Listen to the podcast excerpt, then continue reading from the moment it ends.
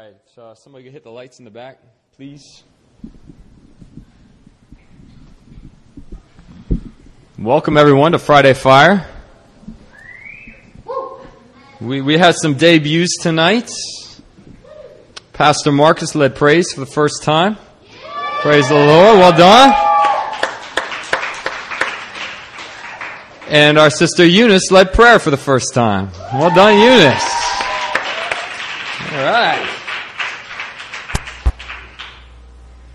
As most of you guys know, we've already sent out two teams to Indonesia. Um, Caleb led, led a team of 13. They're in uh, Jakarta, the island of Java in Indonesia. They're ministering there with different pastors, Bible colleges there.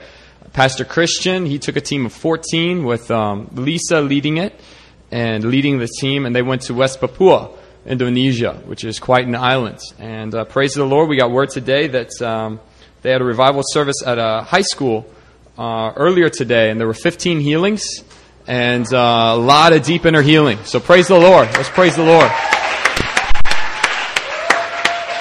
Hmm. And uh, they are likely, they've likely wrapped up their other revival service tonight. Uh, they had one at 6 p.m. Uh, it's probably over by now, uh, but we are going to take some time after the message, and we're really going to pray for missions. So I want you guys to be ready for that. Um, after the message, we're really going to take it into another gear. Uh, Marcus, could you get my uh, blue notebook in my bag? I forgot it. Thank you, sir. So, if you guys didn't know, New Philly is a church that is very committed to missions. Uh, since I came here, thank you. Uh, since I came here at the end of 2005, we have sent out at least two mission teams every summer and winter, except for one. And uh, we've sent teams to Myanmar, Cambodia, Thailand, India, Nepal, Philippines, Indonesia. Uh, did I say India? Uh, Australia, even. Um, it's been cool. We've sent them all over the place. China, all over the place. And for many of the countries, we've sent them multiple times. And uh, it's awesome to be in this church because we don't just go out there, but as I just shared, people's lives are getting healed. People are getting set on fire. Uh, we're going into places that have never experienced the, the baptism of the Spirit or the power of the Holy Spirit, and we're seeing lives getting transformed. And um, I've had the privilege of going on three trips uh, during my time here at New Philly and JSCM before it was known as New Philly.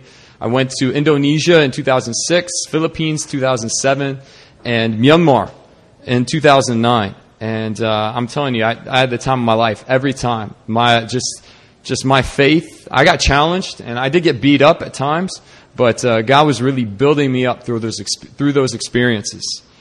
And um, before I get into the message, just a side note uh, about missions. That one of the things that God taught me from early on in my missions experience is the need to really pray over the region that you're going into, to really seek the Lord for what exactly you need to target in that area.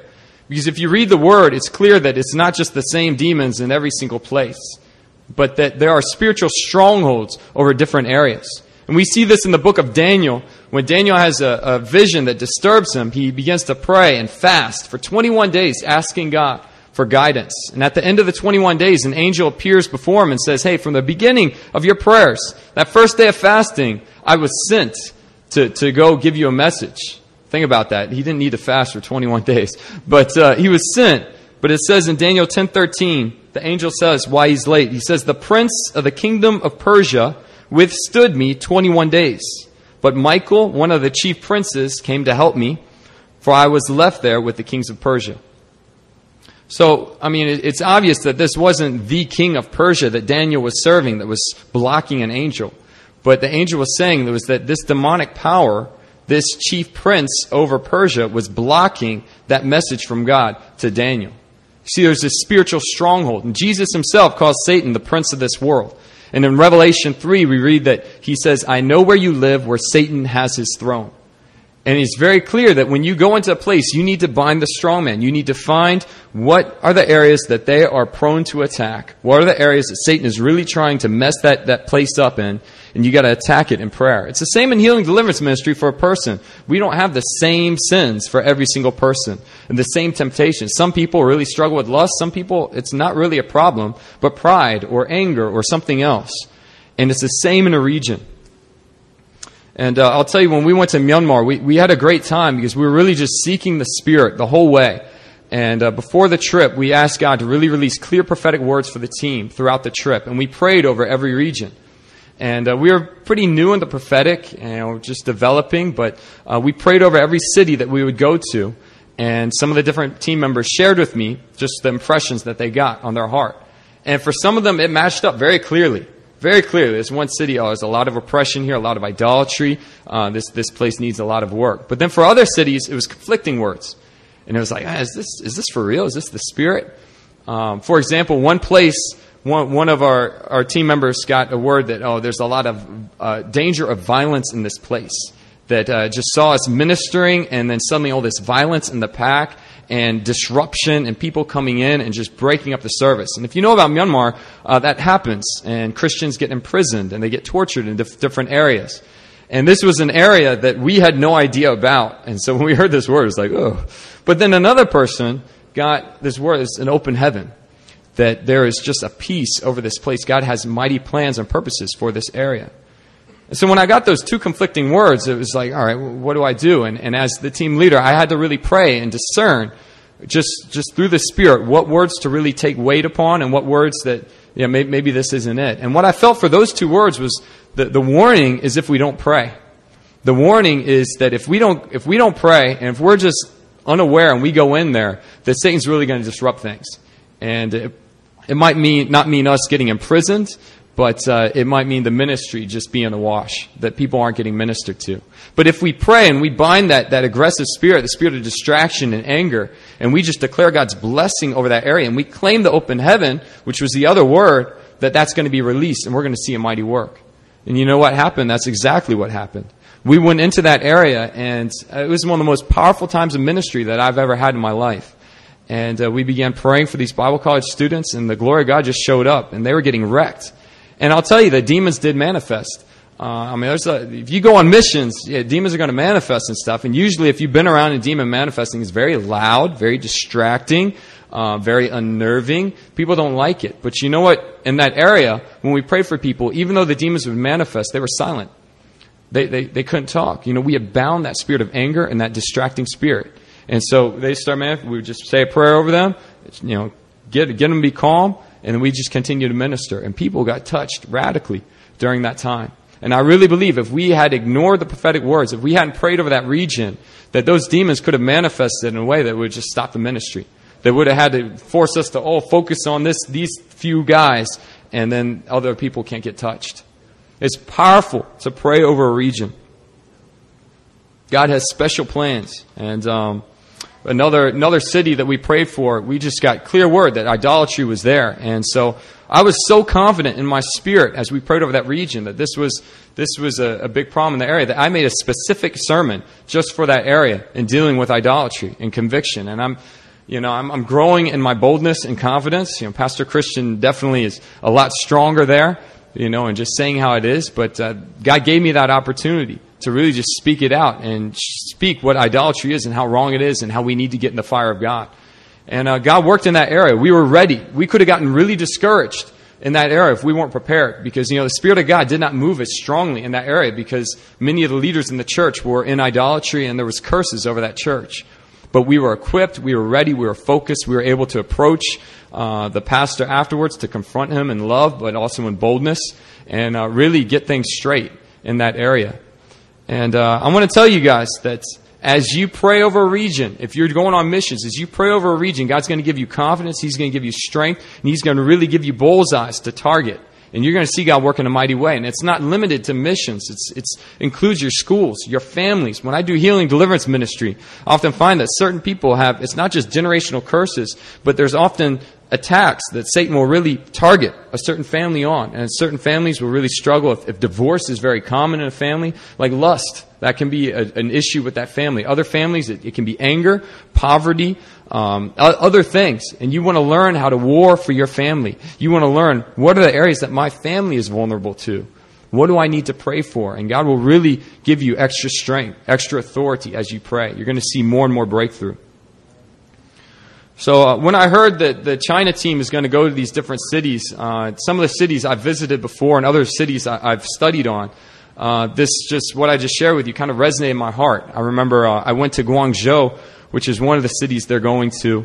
Uh, I visited there in 2004 on a study abroad trip with students from Virginia Tech, and um, I just remember that city, and I pray it's changed, but it was very dark. And uh, there were construction cranes everywhere. And I, I think this is true for most Chinese cities, but everywhere, construction cranes. Literally, you can just turn every direction, you're going to see huge construction trains, cranes, I'm sorry, cranes. We would drive like a mile and there'd be more. And you could just see all this, but it felt very empty. And uh, I remember I went to our four star hotel room, turned on the TV, and uh, it was it was hardcore abusive porn. Uh, it was like rape. You turn on the TV and there's rape happening right in front of you, and it was. I mean, I turned it off immediately, but it was extremely disturbing. And I thought maybe it was just me, maybe it was just my TV. But when we got back together as a as a study abroad group, people were shaken up. I mean, they they were messed up, and there was only one other Christian out of like the forty of us, but everyone else was just like, "Did you turn on your TV? I mean, did you see that?" And um, a lot of prostitutes uh, we were approached by, and and uh, just a lot of darkness, lust, and emptiness really marked uh, that time in Guangzhou. And I pray it's improved for that team that's going there. But uh, I think you guys, as you go city to city, God's going to really show different areas uh, to really be praying for. God's going to release clear vision. And if you guys didn't know, Matt and Tigger, Matt Wachter and, and Tigger, um, they had trouble with their visa. And uh, it got complicated. They had to send their passports to America, but then it didn't get worked out. They got their passports back here. So they had to go to Hong Kong to get the visa and uh, they were sent there. It was it was a bit sketchy, but they got their visas today. Praise the Lord. So that's another praise. And uh, yeah, and they're going to Shanghai. They're going to Shanghai tonight. And now, if you don't know, the China team won't leave until Monday. But Matt and Tigger, I, I really believe that God set them apart as spies uh, to go. You know, there's them two. Send them together, and uh, they're going into Shanghai. And I believe God's going to release more and more revelation. You know what? You got to expect it. You guys are friends of God. Uh, God loves you. The Spirit of God is with this church. You don't need to have a super prophetic gift in order to pick up on these things. Uh, I mean, you can just walk around Seoul and, and look at the, the bars and look at just the, the, the barber shops, you know, and, and just see the different strongholds here. Uh, as you pray, God will give you more and more sensitivity. But uh, I, I just believe God's going to do this with the China team in a mighty way. And uh, another city that this team is going to visit is the city of Nanjing. And um, I'm going to speak about this city tonight. Uh, I apologize, it's a little bit of a heavy message. Um, we had ministry time, so you guys can't complain. We, we loved on you guys. Um, but if, if you don't know, justice is a big part of my life. Uh, justice and righteousness are it's the throne of God, the foundation of the throne of God. And I'm going to speak on this city, Nanjing. And it was originally spelled with a K. Uh, so I guess if you were an American, you'd call it Nanking. But uh, I think the proper pronunciation is Nanqing. Qing. And it's the same with Beijing. Beijing was originally spelled P E K I N G, Peking. But they changed the spelling to Beijing. Um, apparently it's Beijing, but I don't know. I'm not, I'm not Chinese. So uh, there you go. There's a little Chinese lesson on you guys. You get confused with the cities you're going to. But uh, I'm going to speak on the city Nanjing. I'm going to probably call it Nanking because that was how it was pronounced during World War II. And uh, I'm going to go over some of the some of the things that happened in that city, uh, some of the atrocities that happened in that city, and what we can learn from it. So if you're taking notes, it's sorry it's a heavy title, but uh, the title of the sermon today is "Lessons from the Rape of Nanking." Lessons from the Rape of Nanking. And uh, before I go into it, uh, I'm going to say a word of prayer for us. Heavenly Father, I just praise you for your presence in this place, God. And I praise you, Lord God, that you are with this church, that you are with, Lord God, just this group of believers, your family, Lord, that you love us so much, God. I just praise you that your presence is with the group in Papua, with the group in Jakarta. Your presence will be with the China team as they go forth, and your presence will continue to minister here as well, Lord. I thank you, Lord God, that our blessing or, Lord God, just uh, our intimacy with, you, intimacy with you is not based upon a certain leader in the church or, or upon certain people around us, Lord God, but Lord God, you are heart to heart and you are with us, God. And your presence is here, Lord God, to minister, to open eyes. God, I just bless this word. Lord, I pray that you just prepare every heart.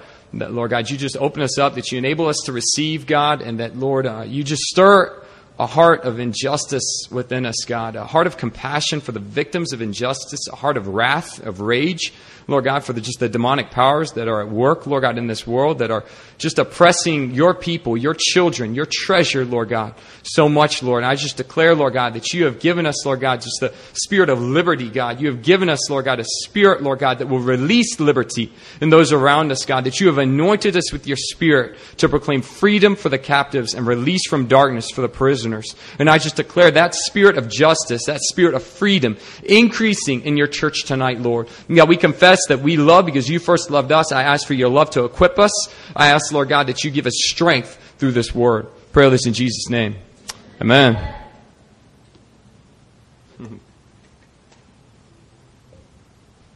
All right.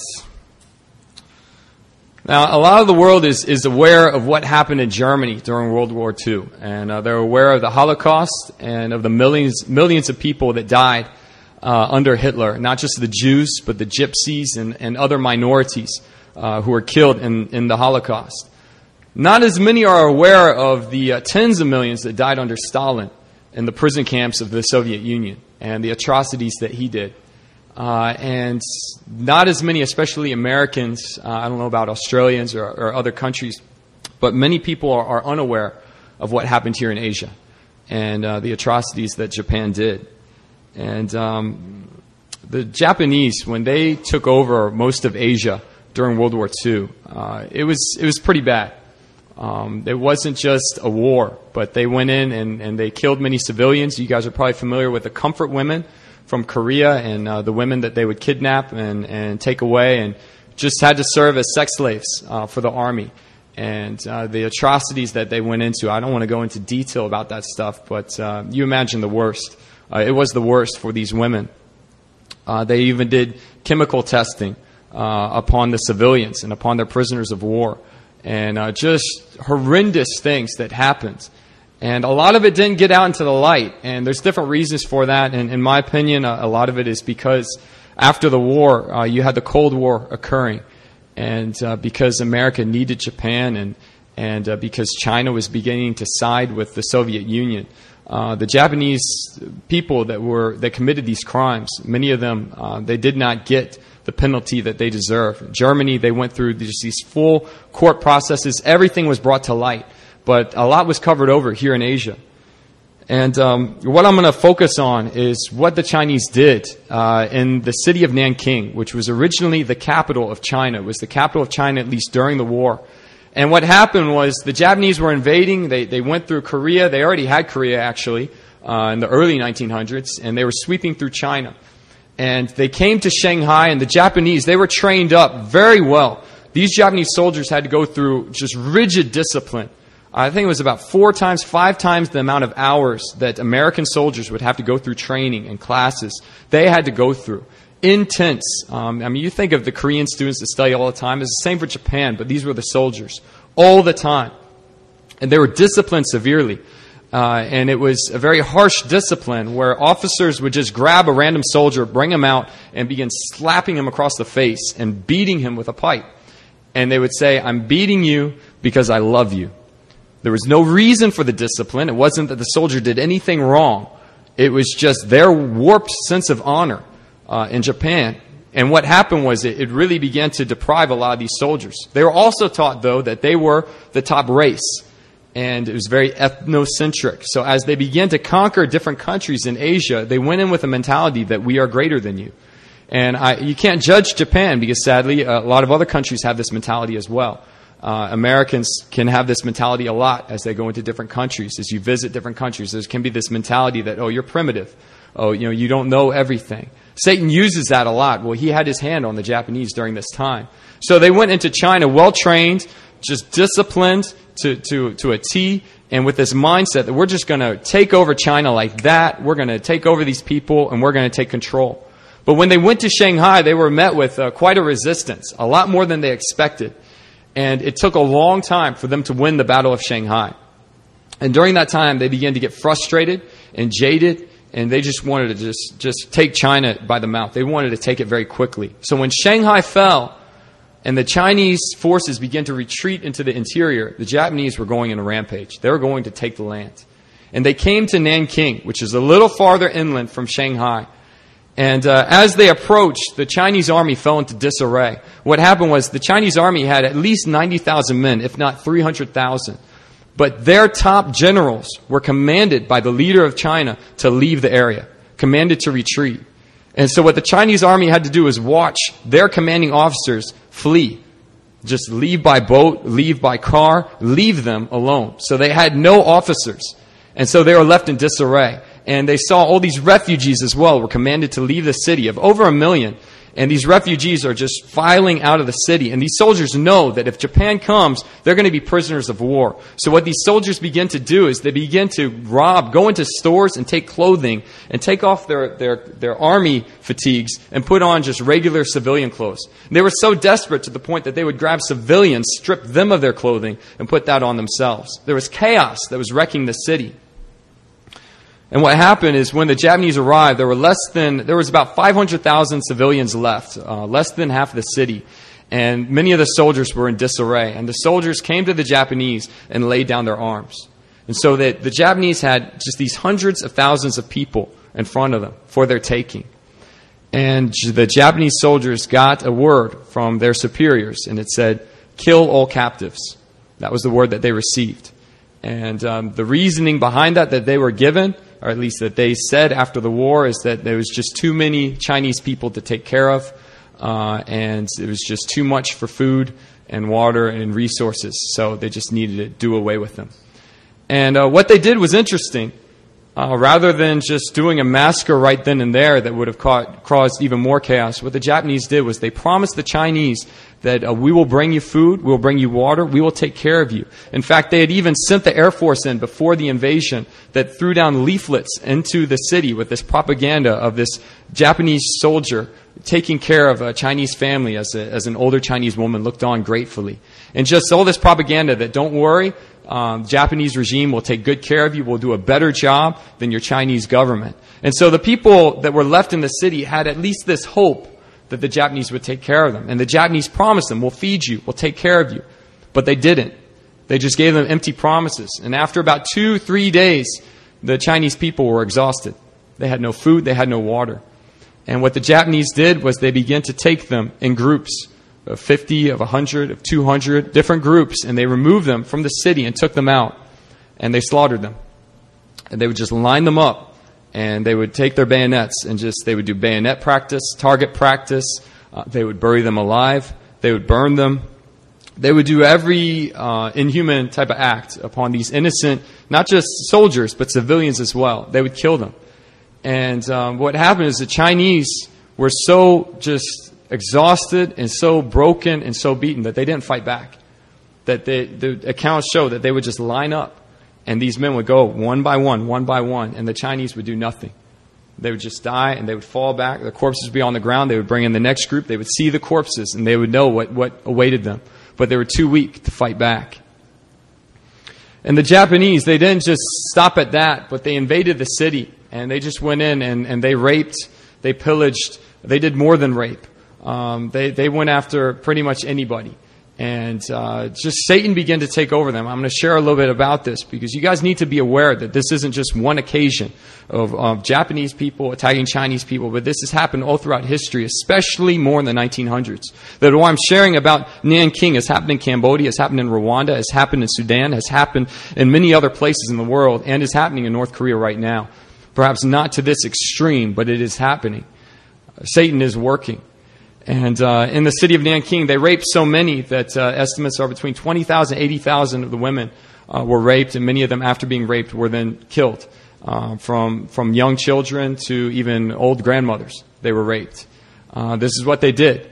And uh, so these Chinese, the estimates are that up to uh, estimates range, to be honest, about, about the death toll, but most seem to agree, uh, outside of Japanese ultra nationalists, that about 300,000 people were massacred uh, in this city.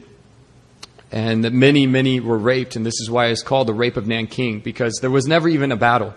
There was never even a resistance. That immediately the Chinese laid down their weapons. They were defenseless. And so it was a massacre. It was not a battle. And it was not just soldiers, POWs, but it was civilians. It was men and women who were killed. And uh, as the Japanese took the city, there, there are written accounts of, from Japanese soldiers of what they did. There was even newspapers, clippings of it, of people having uh, just little competitions between fellow soldiers who could kill more Chinese than the other. And it even hit Japanese newspapers of these different men. They were up to like 100, they were going for 200, they were going for more than that, just a kill count.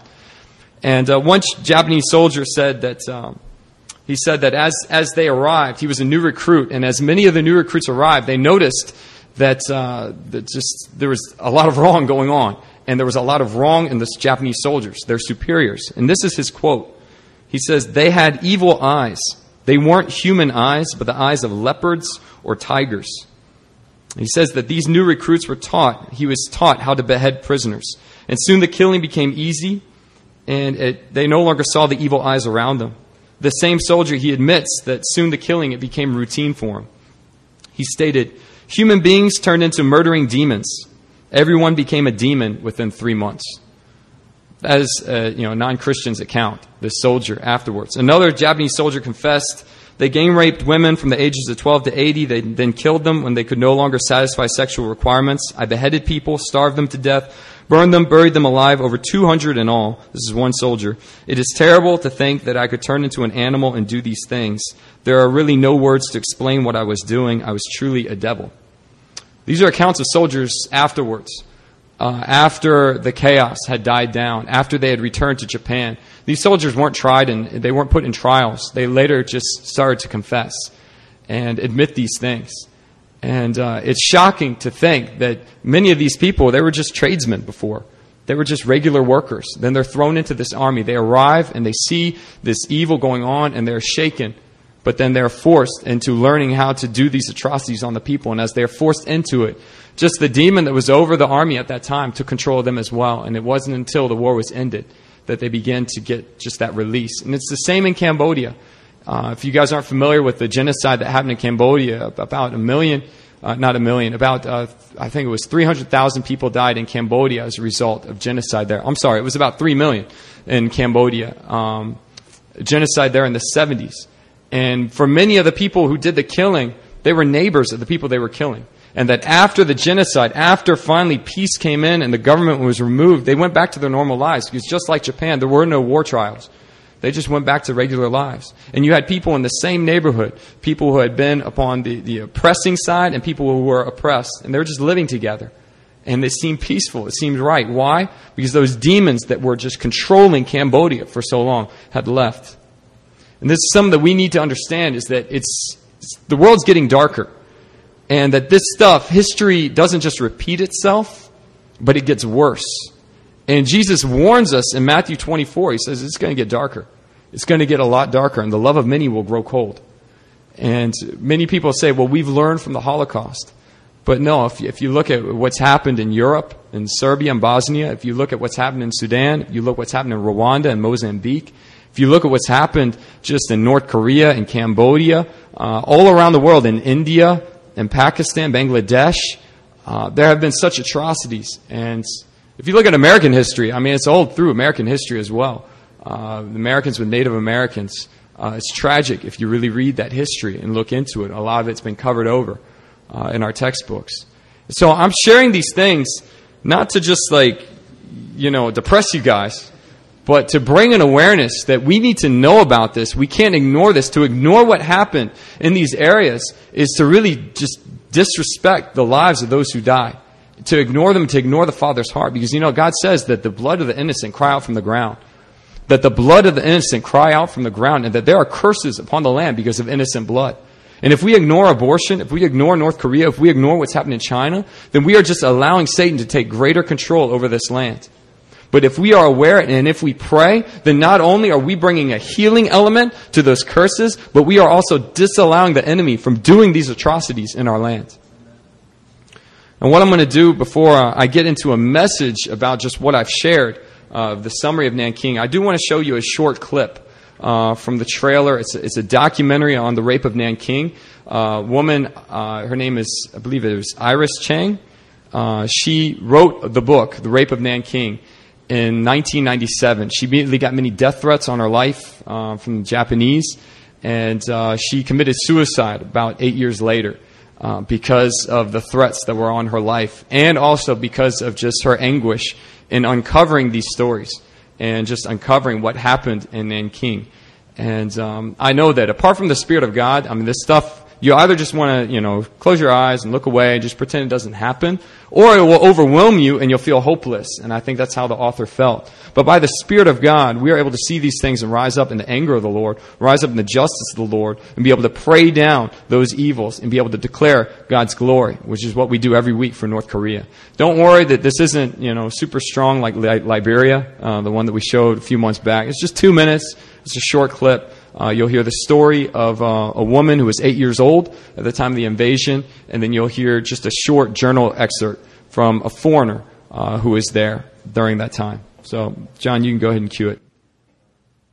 Sorry, we got a little light show. 五年的时候，我第一次就是接待这个这个张胜如，但是他到我家来采访的时候，当时我那个家呢就住在这个大屠杀那个家里头，一进来就给他抢。 就把我父亲打死，然后就是我母亲抱这个孩子，他就把我孩就把我妈妈这个孩子抢下来，活活打死了，打死了，把我母亲呢就衣裳扒掉。日本人就冲到我们房间去，冲到房间以后呢，就是把我这个公公婆婆坐在床边上拦到我们，我们姊妹四个女孩子就睡在床上，当然在床上盖着一床被子，我公公婆婆不让，就是基本打死一个，基本打死一个。这样子，这个当时我在喊叫的时候，他连抽我三刀，这块抽一刀，这块抽一刀，后面抽一刀，当时我也死过去了。The city is strangely silent. Three dangers are past that of looting Chinese soldiers, bombing from aeroplanes, and shelling from big guns. But the fourth is still before us our fate at the hands of a victorious army. People do not know what to expect.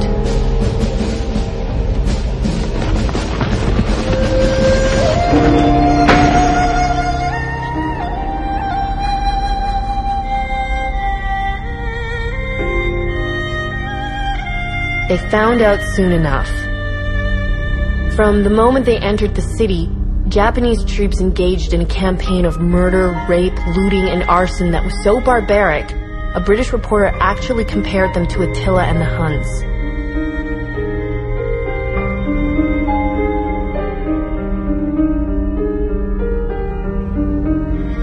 During the first few days, the Japanese army killed tens of thousands of defenseless Chinese prisoners of war. It's hard to believe it was all done out in the open in full view, without shame.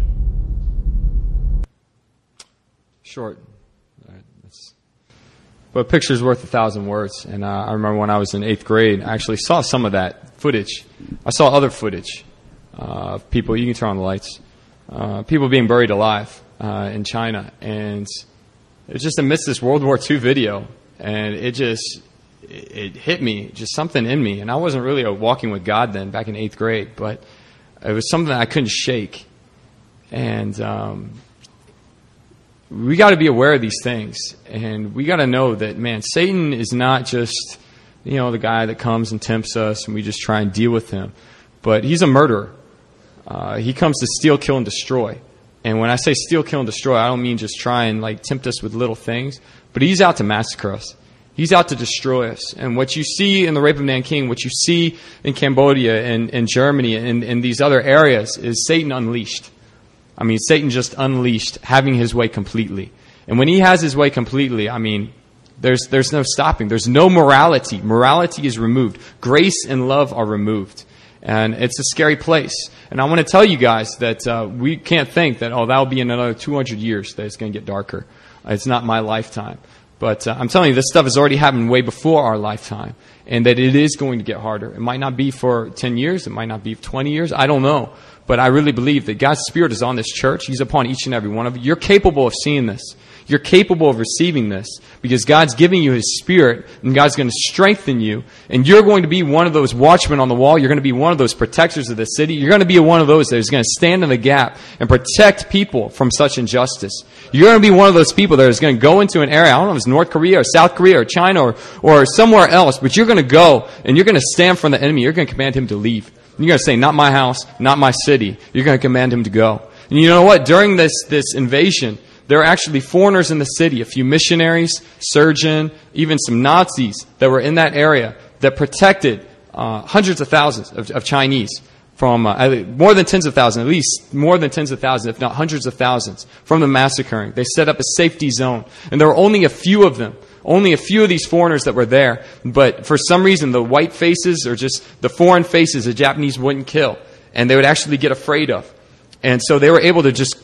You read their diary accounts, and it's just like stopping rape after rape after rape, you know, people trying to kill after kill, people trying to drag people out of the safety zone.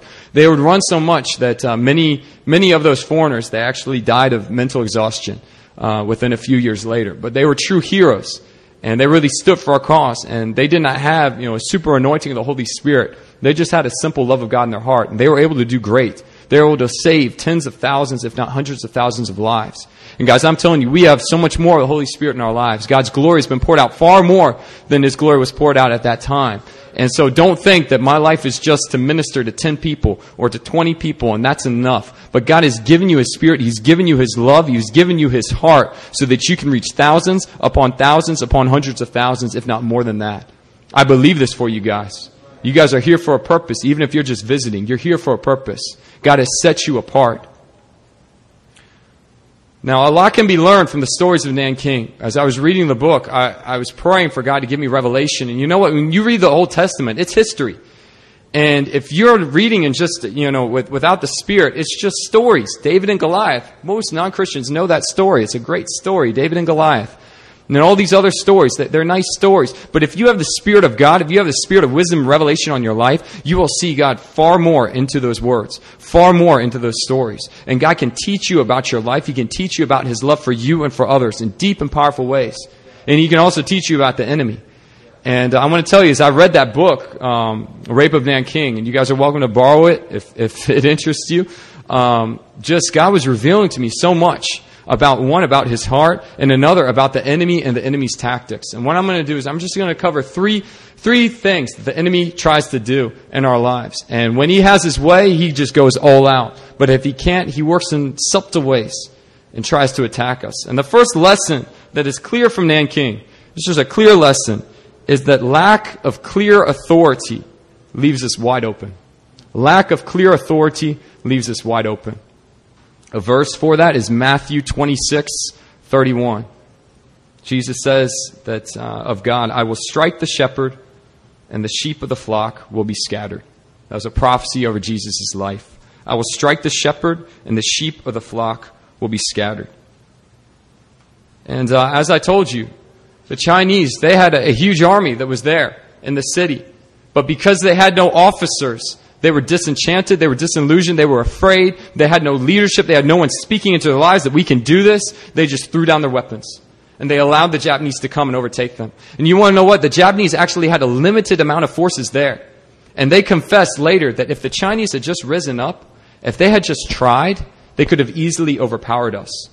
But they were so disillusioned. They were so afraid and in despair that they never fought back. And they just killed them one by one, by one, by one, by one. And this is the same in the church.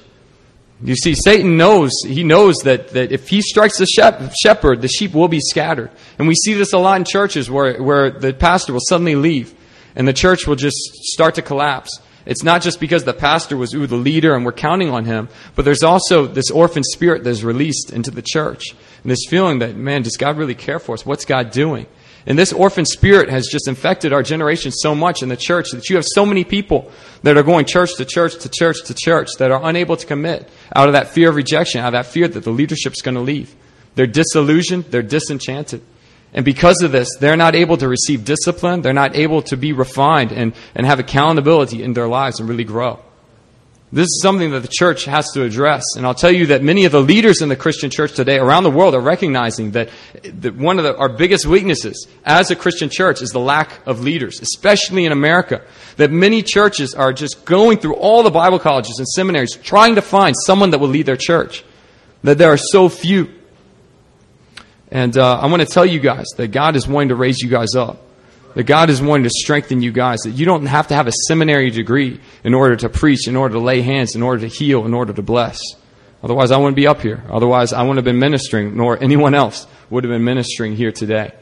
But God's love was at work, and God's love is working. And I'm telling you guys that God is calling each of you to be a leader. It's really strong in my heart that um, we need to do more church plants. That Itaewon's been good, and you know it's going to take more time. We need more time, and there need, there's going to be deeper relationships formed. But we have something so special here. We have such an anointing here. I mean, I, I hear just such wonderful things about the worship on Sundays and how it's just getting deeper and deeper and deeper. And that's something that we need to treasure and enjoy. But for us to forever treasure and enjoy is to disrespect and just to ignore the hurting souls all around us. That there are so many, not just in the city, but around Korea, foreigners, uh, not just Koreans, but foreigners who need love who need hope, who need just, just a breath of fresh air. They can just get in the presence of worship. It doesn't have to be hillside, you know, Sunday afternoon worship, but just simple worship. They need it so bad. And I'm telling you guys, we have so many leaders in this place. I'm pleased that this church, we have more than half of the membership are leaders in this church. Isn't that amazing? Um, but while that's amazing, I really believe it should be more because the Spirit of God is on this church. And uh, we're not just trying to, you know, break up the ground and just trying to press forward. But God's grace is upon us, and we got to run with it. We got to run with His anointing. And uh, I want to encourage you guys to really pray and believe God is going to do greater things in your life.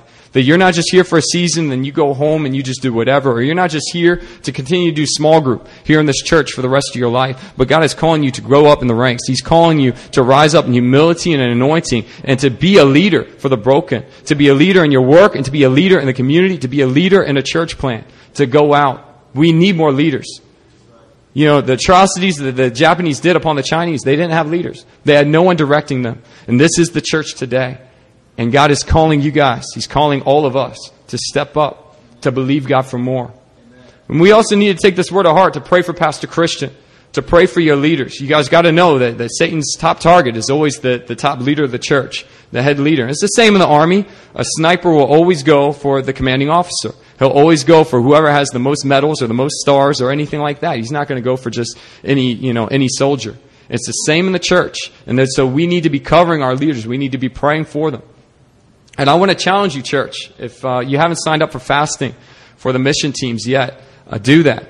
Uh, you guys need to do that because we've sent out most of our leadership on the church. And uh, almost everybody's gone. and uh, we need to be covering them in prayer. And we need to be covering this church as well. When you fast, you're not just praying for miracles in Papua and miracles in Jakarta and in China, but you're also praying for God's glory to continue His mighty work here, that the enemy will not get in. God's called us all to be watchmen on the wall. He's called us all to stand in the gap, not just certain leaders. You know what? If, if you just expect your leader to do everything and tell you what to do, you're a slave. That's what slaves do. They just expect to be, be told what to do and they just do what they're called to do. And they have no thought that I'm going to be promoted, that I'm going to be, that I'm going to grow up and I'm going to be a leader someday. They just have that slave mentality. But God has not given that call for this church. We're sons and daughters. And we're called to know that as God pours out His Spirit, as, as God calls us to serve Him in humility, He's going to raise us up that this is a family business. It's a family business. The church is a family business. And if his children don't rise up, then the children's children are going to be left alone. You know, my, my dad, um, he has, uh, my, my grandfather started a business, family business, Becker Electric in Alexandria, Virginia. He started it right after World War II. He returned from Japan and uh, he started with a borrowed truck and some borrowed tools. And he had a helper and, and he worked it up and, and now it's, it's, it's a company. It's, it's you know, it's, it's I don't know how many employees, uh, 70, 100, something like that. But uh, it's grown. And you know what? He had each of his sons, my dad, my uncles, they had to work there as helpers. They didn't know what they were doing. They were like 12 years old, 14 years old, 16 years old. Carry the tools around. Give me what I need. You know, do, do, dig, dig a ditch. You know, do these different things. But they did that. And as they were helpers, they didn't have a mentality that, oh, I'm just going to be a helper, you know, the rest of my life. But they wanted to learn the trade. My dad and many of my uncles became certified electricians. And what happened was later, some of my uncles, they began to work in the company. And uh, my grandfather, he passed away last year. And what happened was my uncle took over the company as the head. My dad is the treasurer. And uh, my other uncles help out as well. And it's beautiful. And I serve there as a helper. My cousins serve there as a helper. And, and other family members have served in the office as well. And you know what? If, if my uncles or my dad had had that mentality that, oh, I'm just going to be a helper and I'm just going to do what I'm told to do and I'm just going to work here and dad will take care of everything, that, you know, when my dad, my grandfather passed away this past, uh, it was this past year, um, the business would have it would have collapsed. There would have been no one there. But they saw it was a family business. They saw that they got to rise up, and they weren't in control of their promotion. It wasn't that hey, you know, Dad, I'm going to take this job now. They waited on their dad. They waited on my grandpa, but he called them out. He gave them favor, and the company is continuing to flourish. It's continuing to be blessed. It's the same in the church, guys. You got to kick the slave mentality. Then you got to start acting as sons and just seeking what the what pleases the Lord, what pleases your leaders. What do I need to be doing? And I'm telling you that as you humble yourself, you will be exalted. That as you look to the Lord, He will lift you up in due time. As you humble yourself before Him, He will lift you up in due time. And He's going to promote you. He's going to bless you because that's your calling. You're a son and a daughter, and the church needs you. We can't let Satan just destroy us like the Japanese destroyed the Chinese. We have to stand the gap. We have to keep with them. So another clear lesson I'm going to, I'm going to get, share from, from the rape of Nanking is the enemy's tactic of starving people into submission. This is what Satan does.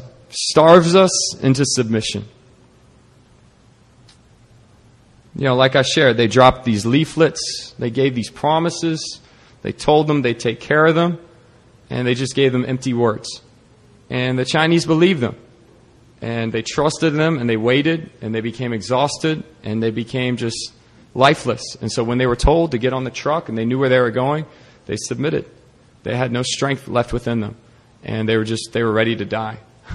it's pretty it's pretty sad, but but this is the state of many Christians today. That you know, we, we often think, well, when Satan tempts, he tries to throw the big stuff like, you know, lust and pornography or, or, you know substance abuse or or just these heavy spirits at us. But you know what? Satan often chooses to work in subtle ways. You know, through things that aren't necessarily bad, but if they're a substitute for God, uh, they'll murder us. And they'll say, you know, hey, you're tired. And I know you haven't had your quiet time, but I think you just you deserve some TV. You deserve a movie, you deserve video games, you deserve sleep. Just rest. Just just take it easy. God will still be there. He'll still be there in a few days.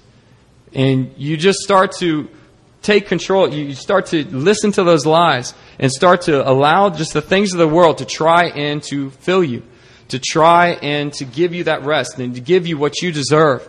And as you do that, you get emptied of the Spirit. And soon just just a bitterness will come in, or this frustration, or you'll get easily angered, or a stronger temptation will come in, or you'll just lose your appetite for the Lord. This is what Satan does. He tries to starve you into submission. And uh, I'll tell you, when we were in Myanmar, a lot of unexpected things happened during our trip. It wasn't just a very easy trip where God did great things, but you know, we arrived there, and, and the next day our flight got canceled. There's just some, some things with the government. And so our, our full day of ministry that we had been looking forward to and prayed over was canceled. And we had to do, I think it was three or four flights in one day in order to get to our destination. It was a lot of flying. We finally got there and we only had time for one revival service at night. Uh, but we went for it. And we were a bit disorganized. We weren't full, totally prepared. There were some mistakes, but we just went for it. And the next day, uh, we, we were told this one schedule, but we found out it was totally different. And we ended up ministering at four different places that day. And I remember we got to one place and I was like, Marcus, you ready? No, I'm not ready. All right. And we just grab people. You guys do testimony. You know, get up there and speak. We just had to roll with the punches. Just roll with it. And God continued to show up. He continued to hit them. And uh, we could have easily gotten discouraged and been like, man, we're not prepared for this, or what do we do, or, or gotten all, you know, stressed. But we were very secure. And uh, when we went to that, that city where idolatry was so strong and, and uh, we could have gotten easily discouraged as we prayed for people and nothing was happening, or people were just getting ministered a little. And, and we knew idolatry was so strong. We had to confront this pastor, and it's just one of the most discouraging things in the world to try and talk to a pastor who's supposed to be a light in this dark city, and he is just overrun by despair. And his family is just getting oppressed by the enemy. And you see it with your own eyes. We could have gotten mad discouraged, but the team kept, kept their chin up. And, um, you know, we got backaches, headaches stomach aches, just all these different physical things, ailments were happening during the trip. We could have gotten so discouraged. And I'm telling you guys, if we had not prayed it through, we would have likely have lost a lot of the blessings God had in store for us. But our team, we kept focused, and the team prayed in the morning. We prayed at night. We had small group. We were openly sharing with each other how we were doing, what we were struggling with. We weren't letting any lie get in. And when somebody was sick, all right, get in the middle, we're praying for you. After we minister, we pray for each other. We pray cleansing prayers. And I'm telling you, because we kept going to the Lord, as we kept seeking Him and not saying, hey guys, you know, we had four, four places we ministered today. We had revival service last night. We got more stuff in the morning. I'm exhausted. Let's just go to sleep early tonight. Instead, we prayed. And we sought the Lord and we said, Our strength is not in sleep, our strength is not in food, our strength is not in these things, our strength is in the Lord. And we got the strength that we needed. And uh, God did a mighty work on that trip. And I want to challenge the China team. I want to challenge you guys, every individual in this place. You have to pray your life through. You have to pray it through. Because Satan doesn't fight on our, sta- on, on our, on our, you know, according to our conditions. He's constantly coming at us. And he knows guerrilla warfare. He tries to get us when we're sleeping. He tries to get us when we're weak. And that's when he tries to come the most. And we have to keep feeding ourselves. We have to keep listening to the Lord and knowing that taste and see the Lord is good. That his love is better than life. That in him we are satisfied. And he does, he does give us the, the desires of our heart. And he does give us, you know, time to rest and time to enjoy movies and time to enjoy a good night's sleep. He delights in us. A good night's sleep, it is from the Lord. But first, we need to find our sustenance in him. First, we have to look to him. So that's, that's just a warning for you guys, for the church, for the China team as well, to be alert, to be on your guard, and to not let Satan try and starve you, to not let Satan try and distract you with different things, but to just keep focusing on the Lord in prayer and in praise and just His love. Like tonight, you don't even have to be doing warfare prayers. Just enjoy His presence. Just enjoy His touch, and He will give you the strength that you need. Our God, we can advance against a troop with His help. We can scale the highest wall. We can run through a barricade. That's with the Lord. That's with His help.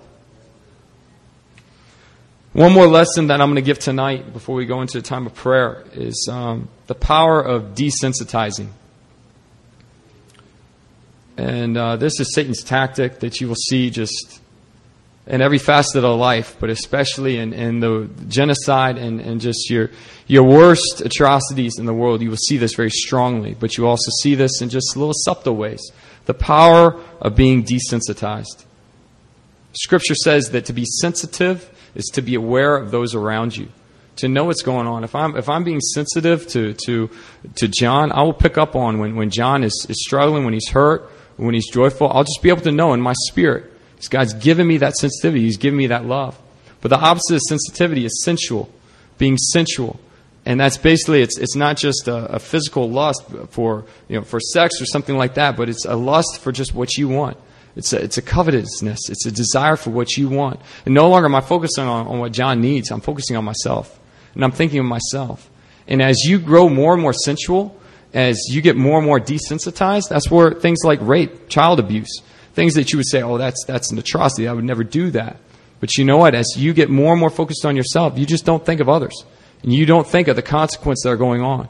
And that is what happened with the Japanese army.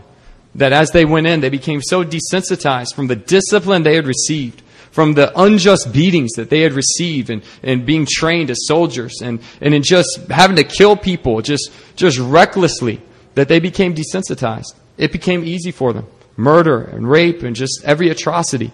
It was no big deal. They were really focused more and more on themselves.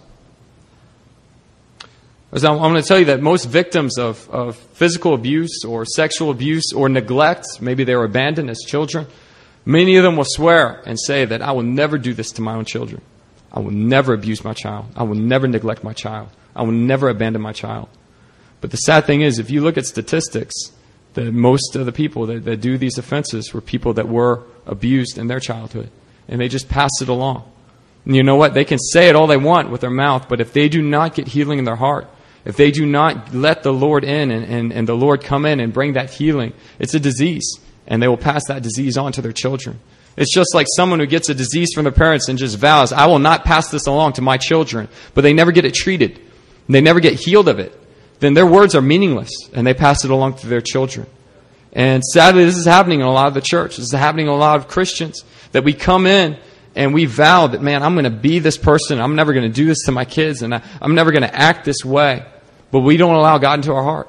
And we don't allow God to bring us into confession and forgiveness of these areas and allow His heart to become our own, to receive that true healing.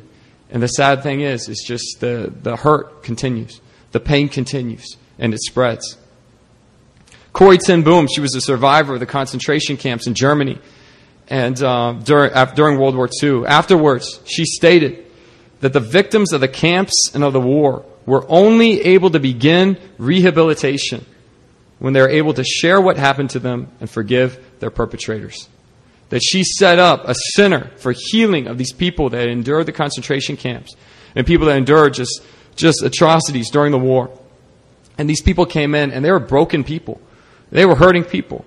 And they were filled with hate towards those who had hurt them. They were filled with just anger and rage at the people who had taken their loved ones. And it was just bickering and, and pain just marked that location. But she said, as God just began to work and as they prayed, that soon people began to confess.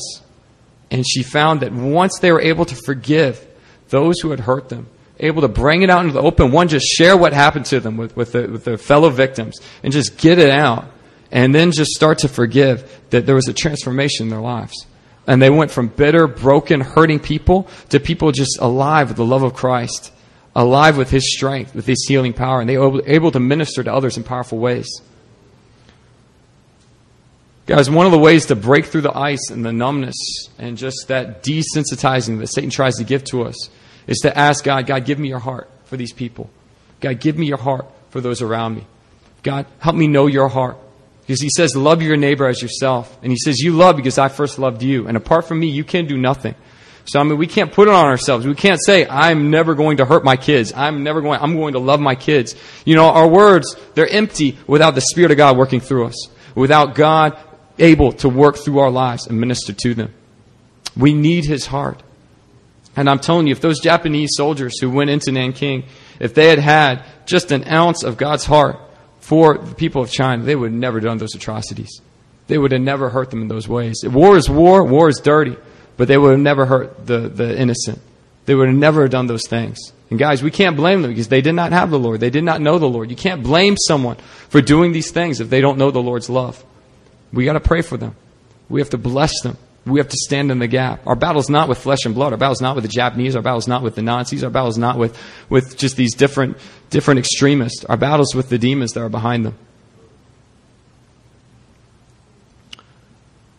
Now, I, I know that uh, I speak on grave topics, and uh, I know my last, I think my last three Friday, Friday Fire sermons were uh, abortion, uh, North Korea, and then Liberia. And if you were here for Liberia, man, uh, that video is something else.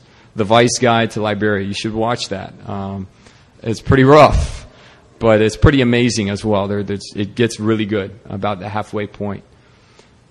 And uh, I wonder, God, you know, why are you giving me these messages? And, and for one, he says, well, it's Friday Fire. Um, that they can receive this. You don't preach these messages on Sunday uh, to, to, to newcomers. But um, but, you know, like I said at the beginning of this message, we, we got to hear this. Uh, that more than just these simple lessons that I've given you guys, I mean, those are very simple lessons. There are lessons you got to take to heart because if you look to North Korea, I mean, he's taking advantage. The, the people that are in the prison camps, desensitized like crazy. The leaders of North Korea completely des- desensitized to their people. They're starving their own people. Million, 1.7 million may die this year because of famine. Leaders, they're totally desensitized. They're, they're not caring. And, uh, you know, leadership in North Korea, I mean, where's the Christian voice? The underground church, I mean, they're there, and God is just, His love is so much for them, and He's working through them. But, but uh, there is no vocal voice in the country. They have to be underground. And so, so many are lost. So many are in despair. So many are gripped by fear. They don't know that there's a better way. They don't know that there's freedom and that there's healing in the Lord. And starving, I mean, yeah, you talk about a people that are starving, not just physically, but spiritually. It's been 65 years you know, they, they've been under this oppression. And uh, these people are desperate. These people need the Lord. And so we got to intercede for them. The blood of the innocent cry out, and we have to do something about it. We have to intercede. And uh, I was oblivious to North Korea until I watched the videos. I was oblivious until I began to read the books. I was oblivious about Nanking until I saw that book. Uh, and, and I was like, you know, what's going on here? I began to read it, and God began to stir my heart. You know, these are the words of God about Abraham, the father of our faith. It says in Genesis 18, 19, I have chosen him that he may command his children and his household after him to keep the way of the Lord by doing righteousness and justice, so that the Lord may bring to Abraham what he has promised him. That was a command. That was the God's word over Abraham's life. I'm going to mark him with righteousness and justice. He will teach this to his children that they may receive all that I have for him. And uh, I want to tell you guys that more than just the touch of love, more than just you know being ministered to him, God has commanded us to walk in righteousness and justice. He has commanded us to stand in the gap, to be ministers to the broken, to the orphan, to the widow, to the homeless, to the needy. And uh, if you don't have that heart yet, God is going to give you that heart as you ask, because this is His desire. And He has such blessings for you, but it's as you walk in His shoes that those blessings are released. It's as you wash the feet of the broken that those blessings are fully released and you get the strength that you need.